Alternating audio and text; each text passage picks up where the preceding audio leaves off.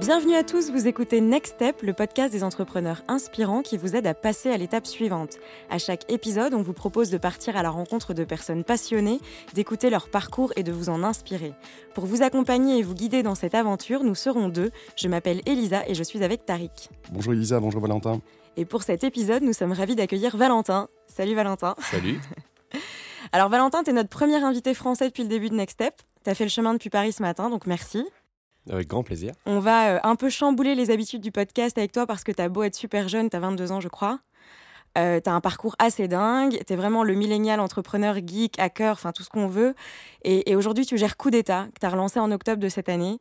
Coup d'État, c'est une plateforme gratuite dédiée à l'apprentissage de l'entrepreneuriat à travers des conférences et des vidéos. Mais avant, tu as commencé ta carrière entrepreneuriale à 13 ans avec ton blog Web Hunter, puis tu as lancé Glass Stories qui a vraiment cartonné. Alors en quoi finalement ces deux étapes, elles t'ont permis de te lancer? Alors ce qui m'a permis de me lancer, c'est une, une, question très large, quoi, parce que finalement, se lancer, ça veut dire quoi? À quand, quand est-ce que tu commences? Quand est-ce que tu trouves ça sérieux? À quel moment ça, tu passes de l'amusement au À quel moment tu décides de lancer un blog à 13 ans? Qu'est-ce qui s'est passé dans ta tête pour, euh, pour lancer Ce qui s'est passé, c'est qu'il y avait mon beau-frère qui bossait sur un site qui parlait de foot. En fait, il avait un, média qui parlait de foot. Je trouve ça trop cool. Et c'était un peu mon modèle, tu vois, à l'époque, quoi. Et, euh, et en fait, je me suis dit, il faut que je fasse pareil. Et en fait, c'est un, un, pattern que tu retrouves vraiment beaucoup chez plein d'entrepreneurs, c'est que tu commences par copier. Et tu copies ce que tu connais, tu copies ce à quoi tu peux t'identifier, et pas juste les trucs improbables que tu vois et qui te semblent inatteignables, et tu commences par copier le truc le plus simple. quoi. Et moi, j'avais donc mon beau-frère qui faisait ce site qui était un média, et je me suis dit, il faut que je fasse un média aussi. Et donc je lui ai demandé à lui, c'est par osmose, quoi, tu vois, c'est de la chance aussi, entre autres. Et euh, je lui ai demandé, il m'a expliqué comment il avait fait, il m'a montré comment faire, et puis tu apprends. Et ce qui est fou, c'est que depuis Internet, le savoir, c'est une commodité, quoi. Genre, si, tu veux apprendre quelque chose, tu peux apprendre quelque chose. Tu tapes sur Google, euh, tu fouilles et tu finis par trouver des choses. Peu importe. Donc, comment tu fais pour te lancer? Bah, tu décides de faire quelque chose et tu vois où ça te mène. Et ce qui est intéressant, c'est qu'à l'époque, il n'y avait aucune démarche entrepreneuriale derrière, il y avait, y avait rien. Je faisais ça avec beaucoup de sérieux et je me prenais très au sérieux, ça c'est sûr, tu vois. Mais euh, il n'y a, a, jamais eu le. Il y a toujours eu l'objectif de faire quelque chose de grand, et de, de, vraiment, euh, de vraiment fort, tu vois, mais, mais au final, au début, tu fais n'importe quoi. Et c'est ça qui est normal, tu vois. Et donc, tu étais en cinquième, j'imagine 13 ans Cinquième, quatrième Ouais, cinquième, ouais. Et, euh, et, tu rentres du collège et tu te dis, je vais écrire des articles. Euh, tu parlais de quoi tu, tu, faisais ça comment? Bah, en fait, ouais, Web Hunter, le premier blog que j'ai fait, c'était un blog euh, donc geek et high-tech. Donc, la, la, la thématique, c'était ça. C'était gaming, c'était pas mal de pop culture et tout ça. Et en fait, pas bah, pareil, j'ai juste copié les blogs que je trouvais cool qui faisaient ça. Je prenais des blogs en anglais, je traduisais les articles. Et après, progressivement, à force de traduire, tu te rends compte des sujets qui reviennent, de ta manière d'écrire, etc. Donc, tu te mets à écrire tes propres trucs. Donc de la copie, tu passes à la création. Et puis, euh, et puis après, il se passe plein de choses, quoi. Il, ça, ça s'enchaîne parce que quand tu... Et tu te fais repérer, non? Et tu te fais repérer parce qu'en fait, tu as, des... as une visibilité, forcément. C'est la magie d'Internet, tu vois. C'est que tu, tu, tu as très vite des gens qui découvrent ton contenu parce qu'il suffit, même si tu as 100 visites par jour sur ton site, il suffit que dans les 100 personnes, il y en ait une qui soit un minimum influente et, et tu te fais repérer. Et donc, en fait, tu reçois des mails. Et là, c'était l'époque où les blogs existaient très peu. Euh, il y en avait quelques-uns, des très gros, mais c'était encore, euh, c'était encore le début. Et, du coup, bah, tu te fais très vite repérer par les marques qui t'envoient des produits, qui t'envoient des trucs. Donc toi, tu as 13 ans, tu es dans ta chambre. Euh, et puis, tu as des camions UPS qui passent toute la journée et qui viennent livrer des, des, des téléphones, des ordis, des, des, trucs pour que tu les testes, pour que tu écrives des articles dessus. Tu écris un article il est lu 6000 fois, du coup la marque est contente, et puis en fait ça s'enchaîne, et donc tu continues à tisser des relations, et au bout d'un moment, quand on n'a pas assez, et que tu veux encore plus de produits que tu en as déjà, bah, tu contactes d'autres agences de presse, tu contactes d'autres marques, et tu continues, et en fait tu pousses, et c'est ça qui est marrant, c'est que il y, a un côté jeu, tu vois. Qu'est-ce qui t'animait le plus? Qu'est-ce qui te challengeait le plus là? Ce qui me challengeait le plus, je crois que c'était de vouloir faire un truc différent des autres je me sentais différent des autres, tu vois. Il y, a, ce truc-là, tu parles de millennials depuis tout à l'heure, là il y, a ce truc-là qui est un peu propre à notre génération où nos parents nous ont tous fait croire qu'on était spéciaux, tu vois. Turns out qu'on n'est pas spéciaux, euh, voilà, c'est un truc que tu réalises plus tard, mais au début, tu crois vraiment que tu as, une grande destinée, tu as un truc qui va, qui va t'arriver, et mm, il fallait accomplir ce truc-là. Et en fait, c'est ça la base du truc, quoi. C'est quand tu te lances au départ, tu te dis, c'est quoi tous ces gens-là euh, qui passent leur temps à euh, juste euh, être entre eux Ils rentrent chez eux, ils font leurs devoirs et puis ils font leur sac pour le lendemain et ils recommencent. Et, et voilà, moi j'ai envie de construire quelque chose de grand, j'ai pas envie d'être n'importe qui, tu vois. Et je crois que c'est ça le truc qui t'anime. Et, à, chaque, à chaque touche que tu tapes pour écrire un article, bah tu te dis, là je fais un pas de plus pour être différent des autres. Et et en même temps, c'est marrant parce que tu as une frustration qui fait que tu as quand même envie d'être dans le moule et d'être un peu comme les autres pour être accepté. Mais il y a un truc plus fort. Il y a un truc plus fort euh, qui, est probablement lié à l'éducation à la base de mes parents, tu vois, qui, qui m'ont toujours dit euh, fais ce que tu veux, euh, écoute pas les autres, vas-y, avance, tu vois. Et tant que tu progresses et que tu fais des petits pas et des petits pas qui font que tu t'améliores constamment, c'est ok, tu vois. Et comment t'es passé de Web Hunter à Glass Stories? Je, suis passé de Web Hunter à Glass. Donc Web Hunter, donc c'était ce blog Geek High Tech et Glass Stories, c'était un. À la base, il y a eu un blog qui s'appelait Lunettes Google entre les deux. En fait, Web Hunter, au bout de trois ans, j'en ai eu marre parce que ça faisait assez peu de visites et puis à un moment où juste recevoir des téléphones et des ordis c'est pas suffisant je voulais aussi euh, je voulais aussi en faire une, faire une boîte quoi et, et en fait donc je, me suis dit j'avais un un contact en ligne quoi qui, qui en gros lui faisait des blogs sur des niches très spécifiques donc euh, des, des, des, marques de téléphone des trucs comme ça. Et je me suis dit c'est trop cool de faire un blog qui est pas généraliste geek high tech mais qui est plutôt spécifique sur un produit. Et c'était le moment où en fait Google avait annoncé la sortie des glaces. Donc les, lunettes à réalité augmentée et tout ils avaient fait une vidéo de promo qui était assez incroyable et, et qui m'avait vraiment donné envie. Et je m'étais dit si ce truc existe c'est incroyable. Genre le monde change fondamentalement en tout cas la façon dont on, interagit avec le monde change fondamentalement. Donc je veux écrire là-dessus et je veux faire en sorte d'être le premier à parler de ça parce que personne n'en parlait, il y avait juste une vidéo de promo et je veux monter un, blog qui fait que ça. Il n'y avait pas l'ambition forcément de faire un, média ou quoi que ce soit. Et en fait je lance, le truc c'est que euh, avoir appris à écrire comme il faut pour, euh, pour, euh, pour, le, pour le SEO, pour tous ces trucs-là avec Web Hunter, bah, ça m'a permis de, me, de monter très très vite en, référencement sur Google. Et donc, tu as acheté le nom de domaine alors J'ai acheté le nom de domaine lunettegoogle.fr où je me suis, je me suis dit, euh, écoute, euh, les gens, s'ils veulent entendre parler de ce truc-là, ils, vont taper, euh, ils vont taper lunettes Google dans Google, forcément. Et donc, donc j'ai acheté ce nom de domaine-là, et puis j'ai commencé à écrire ouais, 6-7 articles par jour. Donc je rentrais des cours, et puis j'écrivais 6 articles. Quoi. Et juste pareil, genre je prenais toutes les. Genre je tapais euh, Google Glass dans Google, je prenais tous les articles qui étaient sortis de la journée je voyais s'il y avait des sujets intéressants et puis j'écrivais sur le même sujet mais en français et j'essayais d'aller trouver des moyens pour euh, augmenter le nombre de liens qui étaient entrants vers mon site. Donc j'ai été sur Wikipédia et j'ai mis genre euh, site non officiel des lunettes Google en France. hop, il y a eu un lien et puis ça, ça m'a apporté plein de visites et puis, puis en fait progressivement à force d'en parler et, que ça fasse du bruit et que, tu aies des gens qui tapent lunettes Google dans Google qui tombent sur mon site, tu finis par avoir des, des gros médias, donc France Télévisions qui met un lien vers ton site, donc ton référent il augmente encore. Et comme ça, en deux, en deux mois, je suis passé de 0 à 40 000 visites par mois. Et t'étais tout seul à faire ça? Il n'y avait pas des amis avec. Enfin, donc c'était vraiment un truc en solo, quoi. Ah ouais, complètement, ouais. C'est assez marrant parce que c'est un truc que je serais absolument incapable de faire aujourd'hui. Parce que j'ai trop besoin d'être avec des gens. J'ai besoin d'être en groupe. À l'époque, j'étais pas tellement solitaire, mais je crois que j'étais tellement déterminé et que j'avais tellement besoin de faire quelque chose que peu importe. Et, mais j'avais un rythme de vie qui était, euh, qui était un peu euh, improbable, tu vois. Genre, je me levais à 11h le matin, euh, je, je, 11h30, quoi, tu vois. J'allais manger et puis je passais tout mon après-midi à écrire 6-7 articles. Ça prenait beaucoup de temps. Et, et, à la fin, bah, c'est bon, j'avais fait mon taf, c'était cool. Mais là, t'allais plus à l'école, t'allais plus en cours, tu faisais. bah, à ce moment-là, c'était les vacances. C'était les vacances, ouais. Je pense bien que c'était les vacances, c'était l'été c'était les vacances d'été et je passais du coup toute ma soirée à jouer euh, avec mes potes à, des jeux vidéo, tu vois. Et je recommençais quoi. Et c'est ça qui est fou, c'est que il y a un moment, peu importe ta boîte, peu importe ce que tu fais, il y a toujours cette histoire de discipline qui revient en compte, tu vois.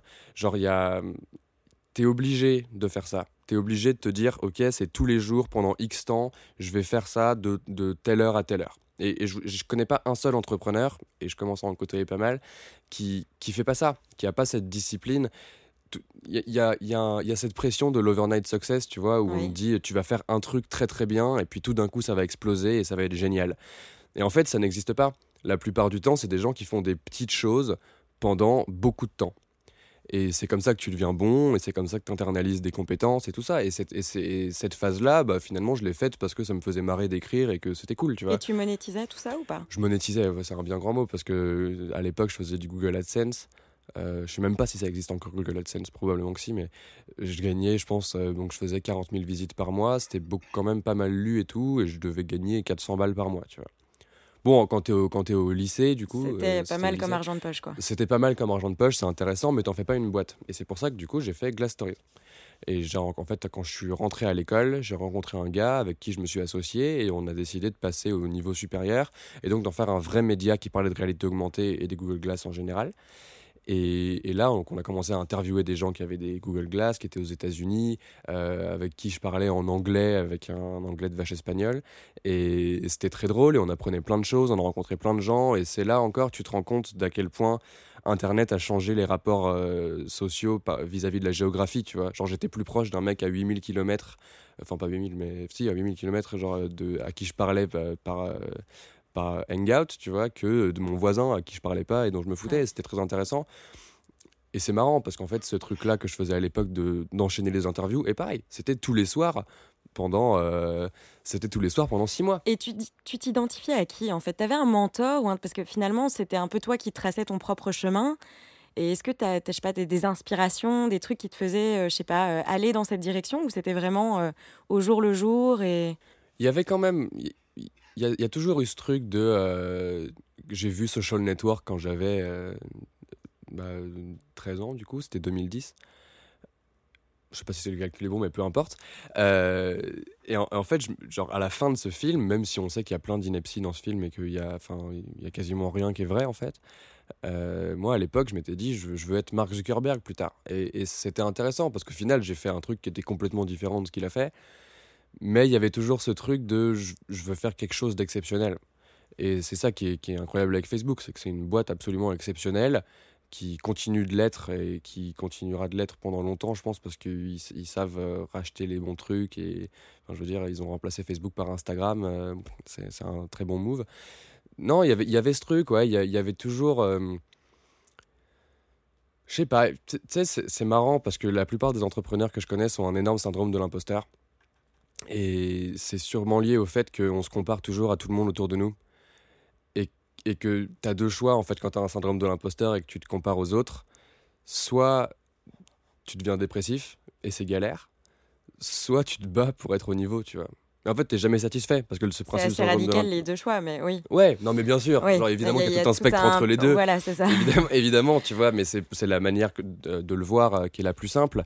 Mais en fait, euh, il y a un moment où, ouais, le, ton, ton, syndrome de l'imposteur, il est, il, est, il est normal et en fait, il, est, il faut l'accepter, tu vois, parce que c'est là et c'est ce qui permet de te battre et tu as besoin de te prouver, tu vois. Et, et ce truc-là, d'avoir besoin de se prouver aux yeux des autres et surtout à tes propres yeux à toi, c'est hyper fort parce que tu t'arrêtes jamais de te battre. Et, et c'est ça le jeu, tu vois. C'est ça le jeu de l'entrepreneuriat, c'est que tu te bats. Tout... Est-ce que tu te rendais compte que tu capitalisais finalement sur ce que tu faisais ou pas tellement? Pas, pas tellement. Un peu quand même. Un peu quand même parce que tu te rends compte justement entre la transition entre Web Hunter où c'était un peu nimp, euh, tu vois, c'était un peu n'importe quoi, euh, et, euh, et Lunettes Google où du coup j'ai bien compris que les compétences que j'avais acquises sur Web Hunter ça m'avait été utile pour aller beaucoup plus vite. Là je me suis rendu compte que je capitalisais. Après ce qui est fou c'est que cette capitalisation elle est pas. Enfin.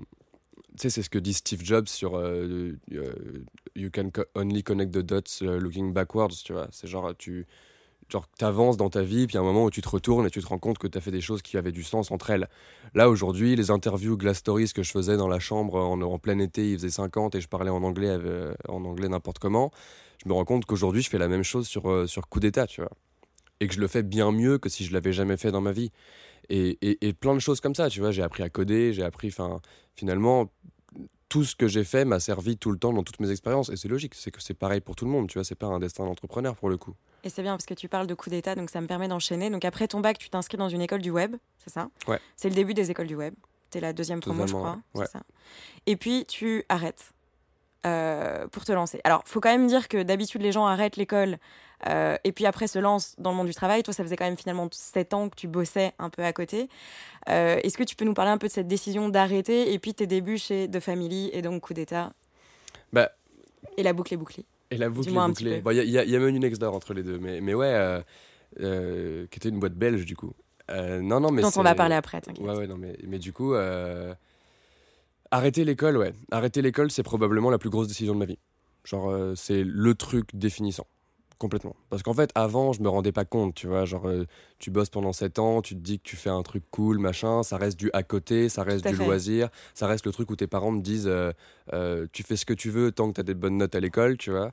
Euh, mais donc, du coup, tu te rends compte. Genre, il y a un moment où quand on te dit ça toute ta vie, tant que tu as des bonnes notes à l'école et que tu viens voir tes parents et que tu leur dis euh, je vais arrêter, tout le monde te prend pour un timbré, tu vois. Et, et- et tout le monde me prend encore pour un timbré dans ma famille. Là, enfin, là, les gens commencent un peu à comprendre vaguement parce qu'ils me voient à la télé, machin, tu vois. Du coup, ils se trouvent ça marrant. Mais en vrai, euh, personne comprend cette décision et c'est normal parce que le, le rôle de ton entourage, c'est de te protéger. Et c'est ça qui est le plus difficile en fait. La prise de décision d'arrêter l'école, le plus difficile, c'est pas est-ce que rationnellement ça a du sens? Parce que c'est clair. Ce qui est difficile, c'est émotionnellement, tous les gens autour de moi vont juste penser Ouais. que je suis fou. Et, et tu finis par arrêter quand même parce que c'était trop, euh, c'était trop profond. Genre, j'allais à l'école le matin avec la boule au ventre, euh, je, j'en pouvais plus, tu vois. C'était juste. euh, Et donc là, pour resituer, tu avais à peu près 19 ans, quoi. 19-20 j'avais- ans, J'avais bac 18 plus ans, 2, ouais. quoi. J'avais Ouais. 18 ans, ouais. Et ouais, c'était à la fin de ma deuxième année euh, post-bac. Et en fait, j'en pouvais vraiment plus. C'était insupportable, tu vois. Il y avait parce que il y a ce truc à l'école de on, on faisait que me répéter constamment que ce qui était bien avec l'école, c'est que c'était un bac à sable et que si j'échouais, c'était pas grave. Et j'étais là, genre, bah ouais, exactement. Genre, le problème, c'est ça. Le problème, c'est que je veux être dans une situation où si j'échoue, c'est gra- c'est grave.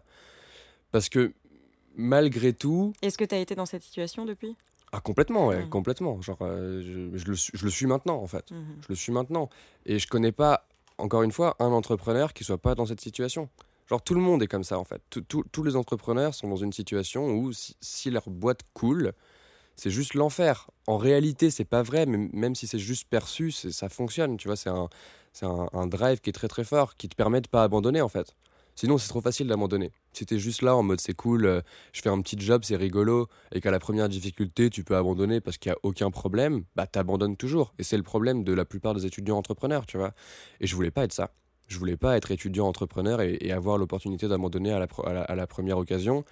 Parce que je me connais, j'abandonne hyper facilement, tu vois. Genre, je, je- baisse les bras, c'est difficile, je baisse les bras, mais c'est normal, tu vois. Personne n'a envie d'être dans une situation difficile.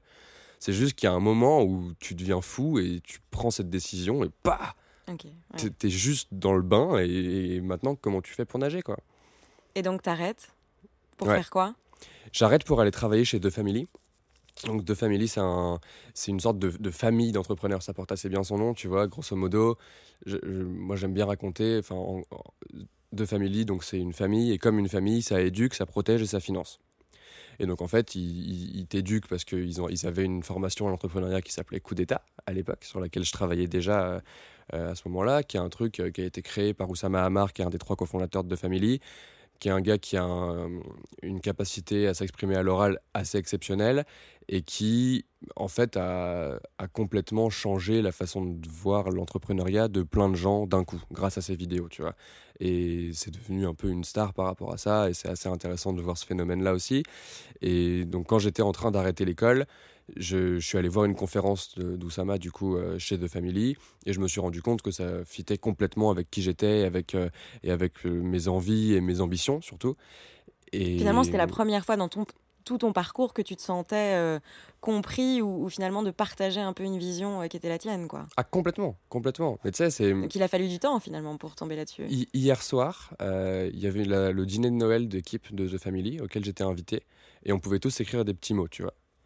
Et, et genre, j'ai écrit une carte à Oussama où, et sur cette carte, il y avait entre autres écrit Tu sais, il n'y a pas beaucoup de gens qui m'ont qui m'ont soutenu dans ma vie, en dehors de ma famille, tu vois. Euh, Il y a eu des moments très très difficiles, il y a eu des moments très très agréables de- depuis qu'on se connaît, donc ça fait cinq ans que je le côtoie t'es une des seules personnes qui m'a jamais lâché. Et, et je suis très heureux de faire partie de ta famille. Mhm. Et en fait, c'est ça qui est fort. C'est, t'as, t'as besoin de connexions comme ça pour pouvoir avancer. Genre, enfin, enfin, en tout cas, moi, j'ai besoin de connexions comme ça pour pouvoir avancer, tu vois. Et cette connexion-là, je l'avais pas à l'école. J'avais pas, j'avais pas le, le, le sentiment d'être dans un écosystème dans lequel j'étais baigné qui me permettait d'être la meilleure version de moi-même. En tout cas, celle que je voulais être, tu vois. Et chez The Family, j'ai trouvé ça. Mais en fait, au final, je suis resté chez The Family deux semaines en stage parce que j'ai entendu parler euh, d'un gars qui avait un groupe Facebook euh, qui était belge et qui s'appelait sa boîte s'appelait Menu Next Door et il y avait 500 personnes sur le groupe Facebook. Puis quand j'ai regardé le lendemain, il y en avait 1000 et puis le surlendemain, il y en avait 2000 et on m'a dit que le gars était un, vendeur exceptionnel et qui savait pas coder et donc je l'ai appelé et je suis monté à Bruxelles et je suis resté deux ans à Bruxelles. Et, euh, et, ça nous permet de faire la scission entre deux pays et donc la scission entre deux personnes qui posent des questions. Donc maintenant, je vais laisser euh, Tariq aborder ton, épopée belge et puis la suite de tes aventures. Merci. Avec plaisir. Oui, donc Valentin, euh, c'est intéressant ton parcours de, finalement du, Parisien qui a déjà fait beaucoup et qui euh, trouve un, cofondateur ou qui trouve un projet à Bruxelles. Donc c'est assez remarquable. C'était pas exprès. Hein, genre, à la base, je savais même pas en fait. Quand j'ai quand j'ai entendu parler de Nico, euh, j'étais en mode, trop cool. Je vais aller commander un menu, tu vois. Et puis en fait, je, vois l'adresse du menu et j'étais là genre mais Uccle, c'est quel arrondissement de Paris, tu vois Et puis en fait non, j'ai compris que c'était à Bruxelles et que si je voulais bosser avec lui, il fallait que j'aille là-bas. Et j'ai fait ça du coup. Et je me réjouis vraiment de cette discussion sur Nextdoor parce que moi j'ai été euh, éduqué un jour à l'entrepreneuriat en 2016, je pense, euh, quand je suis entré dans De Family. Je savais pas du tout ce que c'était. À l'époque, je connaissais Coup d'État, mais pas du tout De Family. Et euh, on a eu une discussion avec Nicolas de Menu Nextdoor. Et là, j'étais plongé vraiment dans l'entrepreneuriat et donc où j'ai appris. J'avais moi-même une start-up à l'école, à l'époque, pardon, qui était même scale-up. Et j'ai appris que le référent, c'était Week on Week Growth. Que le plus important, c'était vraiment de pouvoir avoir ces métriques d'une semaine à l'autre, se développer sur Facebook, pas besoin de s'embarquer euh, sur un site web. Et c'est vraiment le concept, on cuisine pour les voisins. Et Nicolas nous expliquait ça, mais très très très très bien, que ce qui comptait, c'était le temps, c'était d'une semaine à l'autre. Et moi, je venais de Bruxelles, où c'était d'une année à l'autre. Où c'était euh, est-ce que tu as ton plan pour dans deux ans? Euh, Et donc là, j'ai vraiment complètement découvert ce que c'est l'entrepreneuriat. C'est en ouvrant la porte de, de, de, Family. Donc ça, c'est vraiment super. Euh, et, je voulais que tu nous racontes ça parce que parfois, j'en parle souvent ici. Mais je pense que les gens n'ont même pas eu le même plongeon que moi dans cette culture complètement différente. Et donc, on, on, parle souvent avec les entrepreneurs, on leur dit, mais Regardez ce qu'ils ont fait. En trois mois, ils ont levé 2 millions d'euros parce qu'ils étaient très très clairs sur ce qu'ils cherchaient à faire d'une semaine à l'autre et ce qu'ils avaient testé essayé. Et donc, ils ont pu lever ces 2 millions d'euros. Et trop souvent, j'entends ici Ouais, mais ils sont plantés. Mais en fait, ils ne sont pas plantés du tout. C'était qu'une étape dans le, dans le projet. Donc, je veux dire, moi, la méthode de ce que vous avez fait, je la trouve admirable. Je la, j'en je, parle, je crois, toutes les semaines. De, de tu as une grande idée, mais tu dois avoir de la méthode, la discipline dont tu parlais tout à l'heure. Et donc, qu'est-ce que tu. raconte tout ça pour que tout le monde comprenne que c'est pas un échec, en fait c'est pas un échec. Si, en vrai, c'est un échec. Genre, non, mais tu vois. C'est pas la fin. C'est pas Exactement, c'est pas la fin parce qu'il n'y a pas mort d'homme, tu vois. Genre, euh, exact. T'es, es dans une situation de danger où tu crois qu'il y a mort si ça s'arrête euh, sur le moment, tu vois. mais on faisait pas les malins. Il y a un moment où c'est un échec, tu vois. Il y a, y a faut, faut, pas avoir, avoir peur de ce mot-là parce que c'est important. C'est pour ça que tu fais des choses. C'est parce qu'il y a la possibilité d'échouer et genre vraiment de te planter très très fort et, de perdre de la crédibilité, de perdre de la reconnaissance, de, de perdre de l'argent, de perdre beaucoup de choses, tu vois, qui font que tu te donnes. Mais évidemment, euh, sur le, long terme, euh, c'est pas un échec personnel, tu vois. Au contraire, c'est une, une, très très belle victoire, c'est assez incroyable. Cette histoire de, discipline et de suivre une métrique toutes les semaines, elle est, elle est hyper intéressante. En fait, si tu veux le faire à la louche, évidemment, c'est pas aussi simple que ça, mais tu as une vision finale. Pour Menu Next Door, c'était euh, on veut faire en sorte que dans le monde, tout le monde puisse se nourrir en ayant euh, un voisin qui cuisine et que euh, au lieu d'avoir une poignée de restos, tu puisses avoir vraiment beaucoup, beaucoup de cuisiniers qui cuisinent de chez eux dans des conditions agréables, ce qui n'est pas toujours le cas en resto, tu vois, et, que, et que toi, tu puisses aller chercher ton plat n'importe où. Ça, c'était la vision finale. C'est genre le monde entier est recouvert de Menu Next Door et c'est divers et c'est bon et c'est sourcé comme il faut et c'est écolo. Enfin, tu vois, genre, il y, y, avait ce truc un peu bienveillant et un peu rêveur, tu vois. Ça, ça reste pas hyper défini non plus, tu vois. Et toutes les semaines, tu te poses la question de qu'est-ce que je dois faire pour me rapprocher un peu plus de cette vision. Et c'est toujours pareil, genre ce qui est fou, c'est que quand ta vision c'est ça, et que démarrer c'est faire des lasagnes dans ta cuisine, euh, t'as l'impression de faire n'importe quoi, tu vois. Et c'est normal. Mais tu, comprends que si tu veux atteindre cette vision-là, c'est très simple. En fait, il faut juste vendre plus de plats semaine après semaine. Donc, la première semaine, bah, tu vends 25 plats, et puis la deuxième semaine, tu en vends 50, puis la troisième semaine, tu en vends 100. Et puis, si tu gardes ce rythme-là et que tu arrives à te débrouiller pour que euh, ce soit pérenne, et que cette croissance soit pérenne, bah, tu y arrives. Nous, on a fait 40% de croissance par semaine pendant 6 mois. Et c'était incroyable. Et tu surfes sur la vague, tu vois. Et en fait, euh, au bout d'un moment, la vague finit par te rattraper et, c'est compliqué parce que mettre en place ce truc pérenne est, très complexe et il faut très bien comprendre la valeur qui est perçue par tes clients. Et c'est ça le gros problème. Et il faut donc du coup justement rappeler le, parallèle entre Facebook et Menu Next Door. Et tu parlais de commencer petit, commencer à Uccle, comme Facebook a commencé à Harvard, je pense, hein, mhm. c'est ça Essayer d'être gros dans son village et puis euh, gros dans sa région avant d'être gros dans le monde, quoi. Et donc, euh, ce côté où vous êtes vraiment développé très fort sur justement cette commune que tu connaissais pas. Et puis le challenge, c'était comment euh, conquérir après, euh, même par exemple Paris, arrondissement par arrondissement. Et souvent, les gens, quand ils commencent, ils voient d'abord le monde, et puis ils voient pas le lendemain ou, ou, le quartier. Quoi. Et donc, je crois que dans ce monde Internet, c'est quand même ça aussi le, paradoxe. Complètement. C'est à quelle vitesse tu peux faire un impact. Mais c'est logique en fait que tu vois ça comme ça. Ton ambition, c'est de créer un truc gigantesque. Donc tu copies les gens qui font des trucs gigantesques. Le problème, c'est que l'histoire du début, elle est jamais racontée. Et c'est un vrai problème. Genre, euh, là, nous, chez Coup d'État, on invite des gens, tu vois, régulièrement pour qu'ils racontent leur parcours. Ce qui est intéressant, c'est que il y a plein de types d'entrepreneurs différents, tu vois. Il y a des gens qui vont faire des startups, mais il y a des gens qui vont faire des boîtes de services, il y a des gens qui vont faire du freelance, il y a des gens qui vont faire ce qu'on appelle des muses, tu vois. Donc, c'est des, des, boîtes qui ramènent un revenu passif où ils bossent très très peu et en fait, ça leur fait juste euh, le cash nécessaire pour bien vivre et tout ça ce qui est incroyable, c'est que la première étape, c'est toujours la même. Mais toujours. Genre, en fait, faire une start-up, ça commence pas au, jour 1. Faire une start-up, ça commence au jour 400. Euh, euh, parce qu'il y a un moment où tu te dis, bon, est-ce que euh, je vais juste embaucher plus de gens pour faire, pour faire grossir mon truc et, voilà Est-ce que je veux juste aller à Bali sur une plage et kiffer? Ou est-ce que je veux aller chercher de l'hyper-croissance et faire de ce truc un empire? Mais c'est qu'un choix. Parce qu'en fait, il n'y a, pas de, a pas de bonne n'y a pas de bonne, bonne solution, tu vois. Genre, tu, tu choisis ce que tu veux. Et, le début, c'est toujours la même chose. D'ailleurs, la startup, c'est le moment où tu sors de toi. Hein. Comme toi, tu écrivais des articles. Et tu as parlé dans d'autres interviews de ton rapport aux cofondateurs, à des rencontres. Et Donc, la startup, c'est le projet qui te dépasse. quoi. C'est un moment, une rencontre. Et, euh, et, alors, il y a des hauts et des bas dans ces relations-là. Tu, tu peux peut-être nous en parler. Euh. Il y a des hauts et des bas dans ces relations-là, évidemment, parce qu'en fait, tu passes. Enfin, tu passes plus de temps euh, avec, ton, avec tes cofondateurs qu'avec ton conjoint, tu vois. C'est assez incroyable. Genre, euh, t'es H24 ensemble. Tu ne penses qu'à ça. Et en fait, même quand t'es même quand es à, la maison le soir et que tu te dis je vais couper, euh, si tu reçois un message d'un de tes cofounders parce qu'il y a un problème ou parce qu'il y a une idée ou quoi, bah, t'es là, tu réponds, tu vois, parce que c'est c'est important et ça, ça, peut très très vite vampiriser un, un, gros bout de ta vie et c'est important de garder un équilibre quand même parce que sinon tu vas dans le mur tu fais des mauvais choix. Mais, mais oui, oui, il y a forcément des hauts et des bas dans les relations. Après, euh, il y, a, y, a, quand même un. Enfin, il y, a deux trucs. Il y a à la fois la confiance en soi et la confiance dans les autres, tu vois. C'est les, les, seuls trucs qui comptent.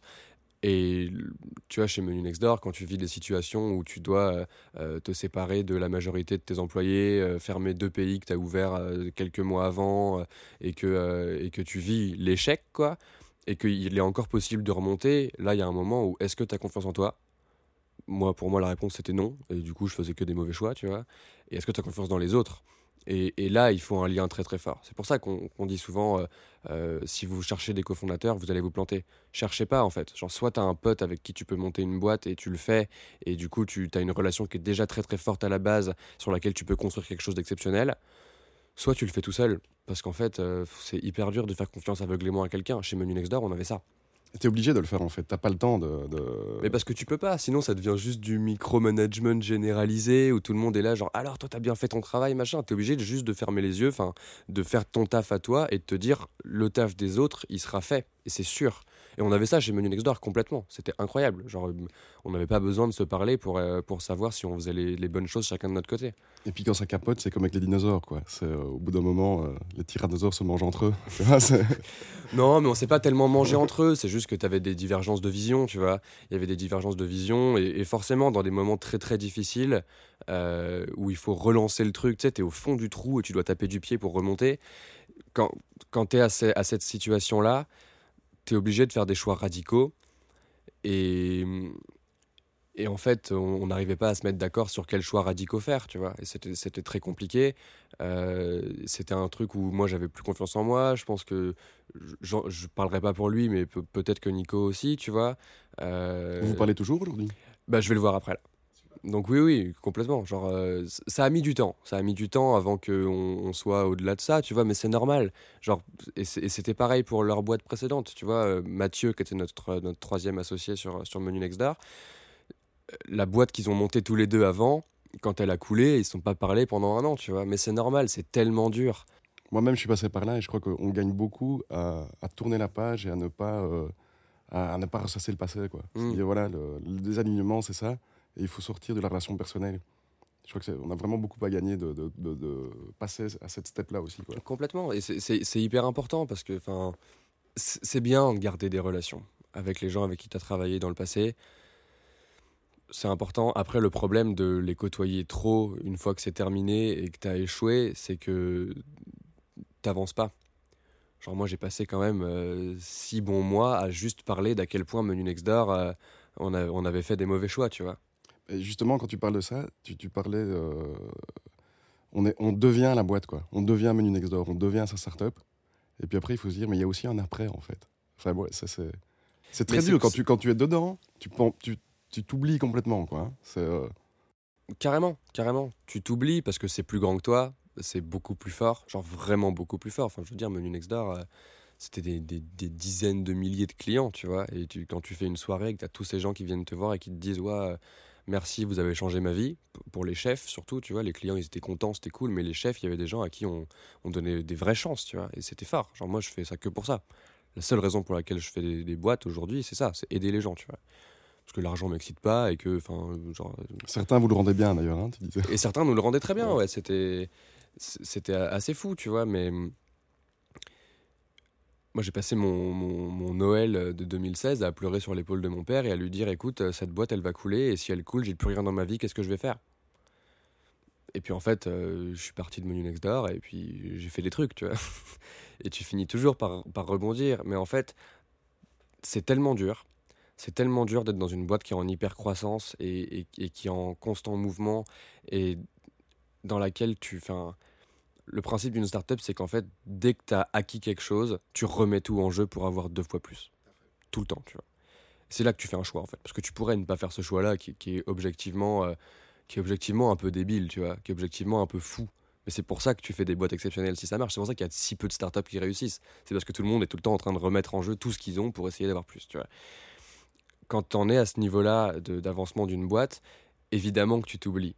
T'es obligé parce qu'en fait, c'est trop dur. Genre personnellement, c'est trop dur. Donc en fait, tu, tu, tu, tu penses plus qu'à ta boîte et à ce que va faire la boîte et à ce que doit faire la boîte et, et à où on amène la boîte, etc. Et en fait, tu penses plus à toi. Et donc, quand il est temps de prendre le recul et de te dire, bon, qu'est-ce que tu vas faire après?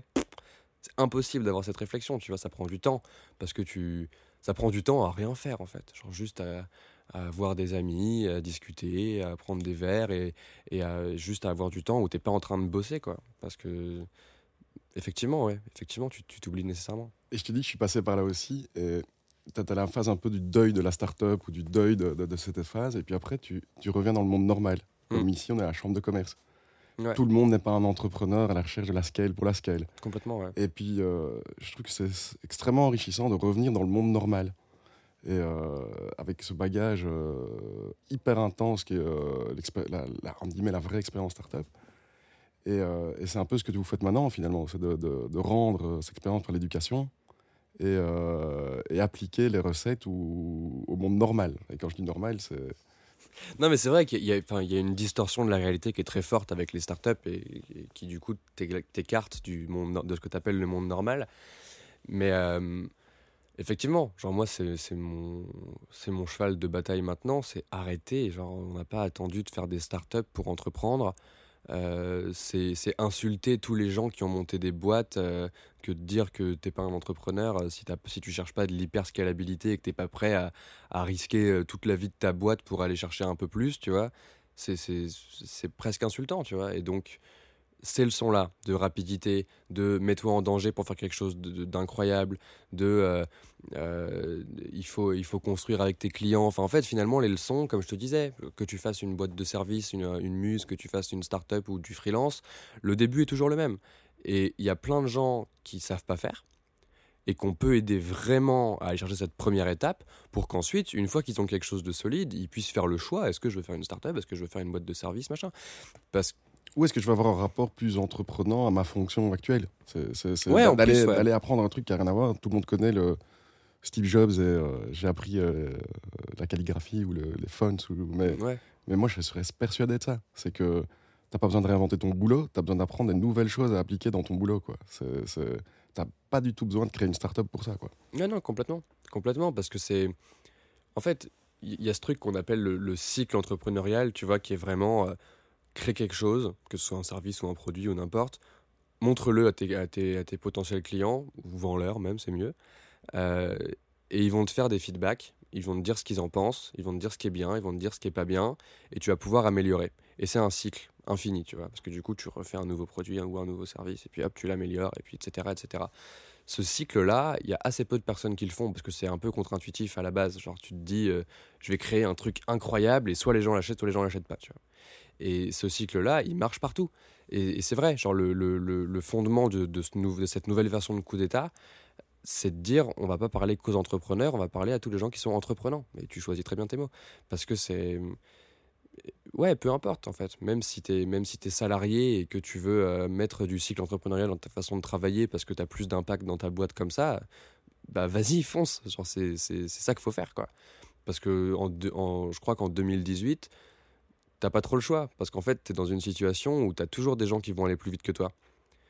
Et le jeu, c'est être le plus rapide et potentiellement être le meilleur. Mais je crois même pas que ce soit le plus important. Je crois qu'être le plus rapide, c'est plus important. Mais parce que tu, tu parlais d'échec, et en fait, c'est ça. c'est- la manière dont tu racontes comment tu y arrivais qui fait que c'est un échec ou pas. Je dis, ok, tu, tu fais faillite, c'est un échec. Mais si tu sais raconter. Enfin, c'est la manière dont tu y arrivais. Et je crois que c'est la même chose dans un job, dans la vie. C'est. euh, Ouais, le chemin est plus important que la destination, ouais. Ouais. Complètement. Et Parce que- que, c'est trop excitant. Après, bon, quand t'arrives pas à destination, ça fait chier, tu vois. Mais bon, c'est pas grave. Et alors aujourd'hui, justement, pour toi, c'est quoi tes, tes- tes nouvelles euh, ambitions pour coup d'État et pour, euh, pour la suite? Je veux dire, euh, toi qui es déjà un vétéran, Oh, ça va. je- mais, qui- mais qui a encore tout à faire, quoi, tu vois, ouais, complètement. Mais c'est ça qui est marrant, c'est que je pense que dans toute ma vie, j'aurai encore tout à faire, tu vois. Et c'est quoi les prochaines étapes? En gros, en gros notre, euh, notre vision avec Coup d'État, c'est qu'on on veut aider tout type d'entrepreneurs et tout type de personnes entreprenantes à pouvoir créer des boîtes ou des choses dont elles sont fières. Ça, c'est vraiment le, le- truc le plus important, tu vois. Et en fait, pour ça, on pense que il faut faire de l'éducation. Et ma vision de l'éducation, c'est que tu ne peux enfin, c'est beaucoup plus agréable d'apprendre quand tu te divertis que quand c'est pas le cas, tu vois. Et c'est pas un truc que j'ai inventé, hein, c'est un truc que, que, en fait tous les users de coup d'état m'ont dit. Genre c'est genre c'est complètement en fait quand j'ai commencé coup d'état, j'ai demander à tout le monde ce qu'ils pensent de l'école, et en général, euh, Oui, les oui, users de l'école Les traditionnelle users de l'école, ouais. préfèrent s'amuser. Ouais, Ah bien sûr, bien sûr. Mais, mais tu vois, c'est marrant parce que quand j'ai- commencé coup d'état, j'ai appelé 100 personnes qui avaient déjà fait des, des sessions coup d'état de- il y a quelques années et tout ça. Et tout le monde m'a dit, ce qui est trop cool avec coup d'état, c'est que je regarde ça comme Netflix. Tout à fait. C'est pas comme un MOOC, tu vois. C'est pas le cours en ligne où tu te dis, vas-y, je vais faire un autre chapitre parce que, euh, certes, c'est chiant, mais j'apprends des trucs et c'est important. Finalement, coup d'état, c'est agréable, tu vois. C'est et, et on essaie de faire ça. On essaie de faire une sorte de Netflix des gens entreprenants, quoi. Et surtout avec un cycle où tu, euh, c'est court et puis tu appliques. Parce que finalement, tout ça, ça sert à rien de juste le regarder. quoi. C'est, euh, C'est une question que je me pose. Je me demande à quel point c'est pas utile de juste regarder pendant un temps, parce qu'il y a forcément des moments où t'es pas prêt, tu vois. Et c'est très difficile de combiner apprendre et faire en même temps, tu vois. Et j'étais d'accord avec toi à la base, et, et je vois quand même pas mal de gens, ça fait trois mois, qui font que regarder les vidéos de coup d'état parce qu'ils découvrent. Mais trois mois, c'est bien. Trois... Moi, je parle de trois ans. Ah ouais, ouais, C'est- ouais, c'est, non, euh, ouais. Ça, on est d'accord. euh, Ça, on est d'accord. Il y a un c'est comme le food porn, quoi. Start-up porn. C'est- Ouais, trois mois, ça va. Tu tu t'immerses dans la culture. Mais euh, Ouais, c'est, pour ça que je veux vraiment que tu rappelles ça. C'est ce côté. euh, on ne te demande pas de faire une start-up. On te demande d'écrire un article par jour ou un article par semaine ou, de, ou d'aider quelqu'un. En fait, c'est souvent ce que je dis. C'est, tu, peux aussi aider. Tu peux, tu peux faire euh, une campagne pour ton club de foot, quoi. T'es pas Mm. obligé de. Ah ouais, ouais, il euh, faut. En fait, c'est ça qui est. Enfin, dans tout ce que tu dis là, le le point commun entre tous les trucs que tu viens de citer, c'est que tu le fais pas que pour toi, en fait. Tu le Exact. fais pour d'autres gens. Et à partir du moment où tu fais des choses pour d'autres gens, t'es entrepreneur. Et cool, tu vois. Genre, c'est. C'est ça qui compte, tu vois. Genre, c'est. en fait, on, on sous-estime trop à quel point le fait d'être la personne qui fait les choses, ça a de la valeur. Parce que finalement, il n'y a pas tant de gens que ça qui font les choses, tu vois. Genre, il y, y a, plein de gens qui vivent leur vie et qui sont très contents, et, tant mieux, tu vois, parce que si tout le monde était timbré comme nous, ce serait un problème, tu vois. Mais au final. Euh... mais c'est là qu'on n'est pas si timbré. Enfin, moi, je, enfin, je dis on. Euh, moi, je rencontre régulièrement des étudiants, mais par groupe de 100. Euh, ils étudient le marketing et la com. Ok, super. Qui ici, ils ont trois ans d'année supérieure. Hein, Qui ici sait utiliser WordPress? T'en as deux sur 100. Peut-être qu'ils n'osent pas le dire, ce qui est encore pire. Et puis, euh, qui a fait déjà une campagne de pub? Personne. Mais vous vous rendez compte, vous êtes tous les mêmes. Il y en a un qui a 14 sur 20, l'autre 16, euh, l'autre 13, mais vous êtes tous les mêmes. Et donc, je, trouve qu'aujourd'hui, on parle d'employabilité, d'accès à l'emploi, etc. Il n'y a pas besoin d'être un geek du tout pour euh, sortir. Ah c'est vraiment dire j'ai suivi coup d'État, j'ai suivi telle formation, et je, suis toujours sidéré de, de, l'énorme gap en disant mais il, en faut peu pour se, se démarquer. quoi aujourd'hui. Complètement, complètement. Il suffit d'apprendre un peu plus que, que, les autres, quoi. Mais après, euh, ça c'est un problème d'éducation de manière générale euh, qui, est, très profond, tu vois. C'est qu'en fait, euh, l'éducation, ça a été, c'est une machine à salariés, tu vois, qui date d'une époque où on avait besoin beaucoup, de beaucoup, beaucoup de, de de force de frappe quoi salariale tu vois et, et que du coup on, a créé des machines qui créaient des gens très similaires et aujourd'hui ça marche plus parce que le monde a sombré dans le chaos, tu vois. Genre c'est n'importe quoi, personne comprend rien, tout va hyper vite. Il y a Internet, il y a, il y a l'âge entrepreneurial qui arrive. il y a des robots dans les usines, donc euh, maintenant on bah peut... Bah oui, c'est ça, tu vois. Genre, enfin. Comment est-ce que tu vois l'export de, de, ces modèles d'éducation? Donc il y a l'école 49, c'est ça 42, ouais. 42, autre euh, moment marquant de 2016. Ouais, carrément, ouais. Euh, bah, qui, s'est exporté ici à Bruxelles aussi. Oui, c'est vrai. Et, finalement, c'est un peu les deux modèles. Quoi. Vous, vous êtes, euh, on vous apprend à être des entrepreneurs, les autres, on vous apprend à être des codeurs. Comment est-ce que tu vois le, à la fois le, la coexistence de ces deux modèles et l'exportation de ces modèles. Tu vois, le, bah, La coexistence, c'est très facile parce que ça n'a rien à voir. Quoi. Genre, tu peux très bien faire coup d'État et, être à 42 en même temps. Sachant que coup d'État, c'est vraiment la, formation en ligne, tu vois, euh, ou en physique, mais ponctuelle. Alors que 42, c'est une vraie école, entre guillemets, à laquelle tu C'est important de préciser pour le. Complètement. Mais, euh, mais 42, ce qui est fou, en fait, 42, c'est marrant parce que c'est une école que je connais depuis que ça a été créé à peu près, parce que ça a fait quand même beaucoup de bruit, que ça a été créé par Xavier Niel et tout ça. Genre, c'est, c'est quand même un, gros truc. Et c'est que récemment que j'ai rencontré des étudiants de 42 qui m'ont expliqué comment ça marchait. Et j'étais, j'étais sidéré. Genre, en fait, il n'y a, a, pas de prof, t'as que des projets. Ils ont une espèce de.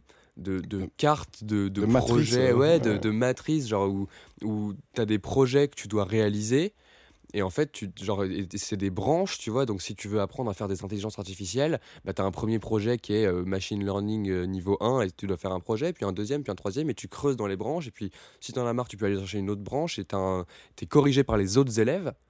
Et puis en fait, tu. Il n'y a pas de 14 sur 20, c'est 1 ou 0. Exactement, c'est est-ce que ça marche ou pas quoi? Et c'est un peu comme dans la vie, enfin, l'entrepreneur, quoi. T'as pas 14 sur 20 pour ta boîte, quoi. En général, tu vis ou tu crèves, quoi.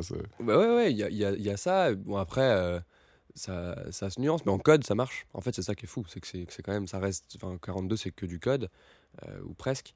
Euh, ça marche pour ça, parce qu'effectivement, euh, ton code, soit ça marche et ça fait ce qui a été demandé, soit non. Tu vois Après, évidemment, ça, se nuance un peu plus que ça une fois que tu es dans une vraie boîte et que tu dois, tu dois faire des, des, trucs avec des vrais humains, tu vois, en face. Mais, mais effectivement, c'est un modèle qui est assez incroyable et, et qu'on peut répliquer à d'autres à d'autres euh, secteurs, tu vois, que le code. Ce que j'admire chez eux, c'est le, ils t'apprennent le code. Euh, ils disent, on fait pas du fashion euh, code, on t'apprend les, les, bases, un peu comme si on t'apprenait le latin ou le. C'est vrai. Ou les bases. Et je pense que je sais que toi tu es tech et que tu, tu sais coder, etc. mais qu'on revient sur bah, savoir communiquer, savoir collaborer avec les autres, ou le, le courage, ou le, l'ambition, enfin toutes ces valeurs ou toutes ces, ces compétences de base sont finalement plus importants que savoir coder en Ruby ou, euh, ou, ce qu'on va t'apprendre dans un programme donné. Quoi. Je crois que savoir apprendre, c'est la première compétence qu'on devrait tous apprendre. Voilà. Et, en fait, on va aller sur ça avec coup d'état après. Genre, normalement, une fois qu'on aura fini notre série Entreprendre, on va aller sur une autre série qui s'appellera Apprendre, et où en fait, on va t'expliquer comment apprendre à apprendre. Parce qu'il y a des, des cours énorme. Genre sur Coursera, il y a un cours qui s'appelle Learn to Learn et qui est fou, tu vois et qui t'explique comment ton cerveau il est euh, en mode, euh, en mode diffus ou en mode actif euh, et que en fait, tu vois, genre quand on te dit dans un contrôle au, collège que tu dois, quand, tu bloques sur une question, tu dois passer à la question suivante, c'est parce qu'en fait, pendant que tu fais la question suivante, ton cerveau il est en mode diffus sur la question précédente, il réfléchit sans que tu t'en rendes compte, en arrière-plan, tu vois. Et puis en fait, quand il revient, eh ben, tu as réglé le problème et donc c'est beaucoup plus facile. Et en fait, quand ces mécanismes du cerveau, il n'y en a pas un milliard, genre c'est toujours les mêmes, tu vois. Et si tu les comprends et que tu travailles dessus et que tu fais en sorte de les améliorer, tu apprends beaucoup plus vite. C'est un truc qu'on apprend nulle part, tu vois. Genre, c'est, moi, je trouve ça aberrant que à l'école, le premier cours que tu fasses, ce soit pas apprendre à apprendre. C'est comme ce bouquin de, Tout apprendre en 20 heures, là. Je sais pas si tu l'as déjà vu. Ouais, je, je l'ai pas lu, mais ouais, ouais. Et c'est, mais, mais parce que, en fait, on n'est pas conscient de, du quart de ce qu'on est capable de faire, tu vois et on se met des limites parce que mais c'est normal c'est culturel tu vois tout le monde te met des limites partout. Parce que comme je disais tout à l'heure même moi je le dis tu vois. Genre même moi je dis si on était tous euh, timbrés comme nous il y aurait un problème parce que tout le monde ferait n'importe quoi. Et en fait c'est ça le truc c'est que dans une société tu peux pas avoir euh, euh, tout le monde qui prend des décisions absolument anormales et qui essaie de faire changer le cours des choses. Je dis ça mais je pense que c'était vrai il y a 10 ans et que c'est plus vrai maintenant. Et que si tu veux faire un monde qui va fonctionner et qui va être adapté à l'économie actuelle, à la société actuelle, il faut un minimum que. Enfin, il faut qu'il y ait beaucoup, beaucoup de gens qui prennent des décisions absolument anormales et qui fassent bouger les lignes. Il faut de l'évolution et de la révolution. Et on restera là-dessus. Merci Valentin. Alors, avant de se quitter, on a euh, quelques petites questions pour toi. Donc, l'idée, c'est un peu de répondre au tac au tac et de pas trop réfléchir. Ok. Donc, un conseil que tu aurais aimé qu'on te donne Un conseil que j'aurais aimé qu'on me donne. Euh... C'est pas du tac au tac, je suis désolé. c'est pas grave. Il y a plein de conseils qu'on m'a donné. Euh... Bah, cette histoire d'apprendre à apprendre, quoi, finalement. ouais, par exemple. Non, mais un conseil que j'aurais aimé qu'on me donne, c'est mets-toi en danger. Mets-toi en danger et mets-toi dans une situation où tu n'as pas le choix. Le cliché qu'il faut oublier à jamais sur la vie des entrepreneurs. Être entrepreneur, c'est pas euh, c'est pas faire des trucs qui sont marrants et créer ton propre job et être libre. Être entrepreneur, c'est juste euh, construire quelque chose, avoir un objectif qui est clair et que tu, et tu crées ton métier. Mais du coup, c'est dur. Genre, personne ne se rend compte à quel point c'est dur de l'extérieur. Une mauvaise habitude dont tu aimerais te débarrasser. La flemme. Une citation que tu aurais rêvé de dire. Allez, j'en fais, j'en fais une, classique, euh, la citation d'Henry Ford qui dit euh, euh, Si les gens m'avaient demandé, à si j'avais demandé aux gens ce qu'ils voulaient à l'époque, ils auraient dit des chevaux plus rapides. Ok, bah on restera là-dessus alors. Merci beaucoup, c'est la fin de ce podcast. Merci pour votre écoute, on espère vous avoir inspiré. Merci Valentin, merci Tariq. N'hésitez pas à commenter et à nous donner votre avis. On se retrouve très vite pour un prochain épisode. Merci Elisa, merci Valentin. Merci beaucoup.